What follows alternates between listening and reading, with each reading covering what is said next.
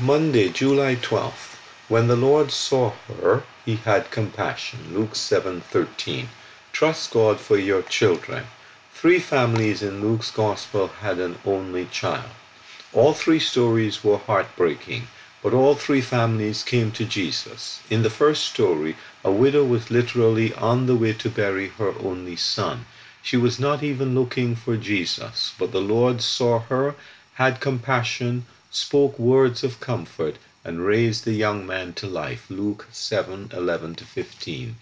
In the second story, a ruler of the synagogue came to Jesus because his only daughter was gravely ill, even at death's door. The Lord walked toward the home, but on the way he stopped to talk with another woman in need. As a result, the ruler's daughter died before Jesus arrived. Yet the Lord took her by the hand and restored her to life. Notice that the deepest sorrows came alike to both the house of the widow and that of the ruler.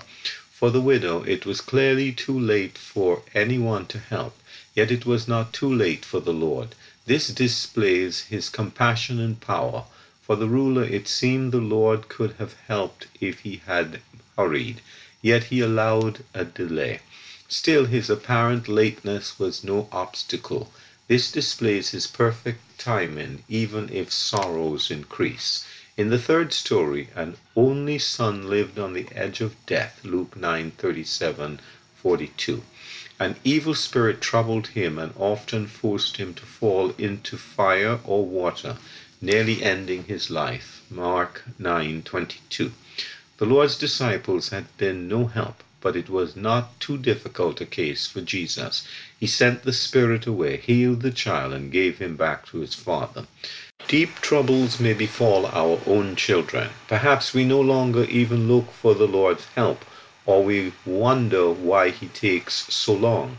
Perhaps a child lives on the edge, and we fear the next phone call. Even the Lord's people may be ineffective to help.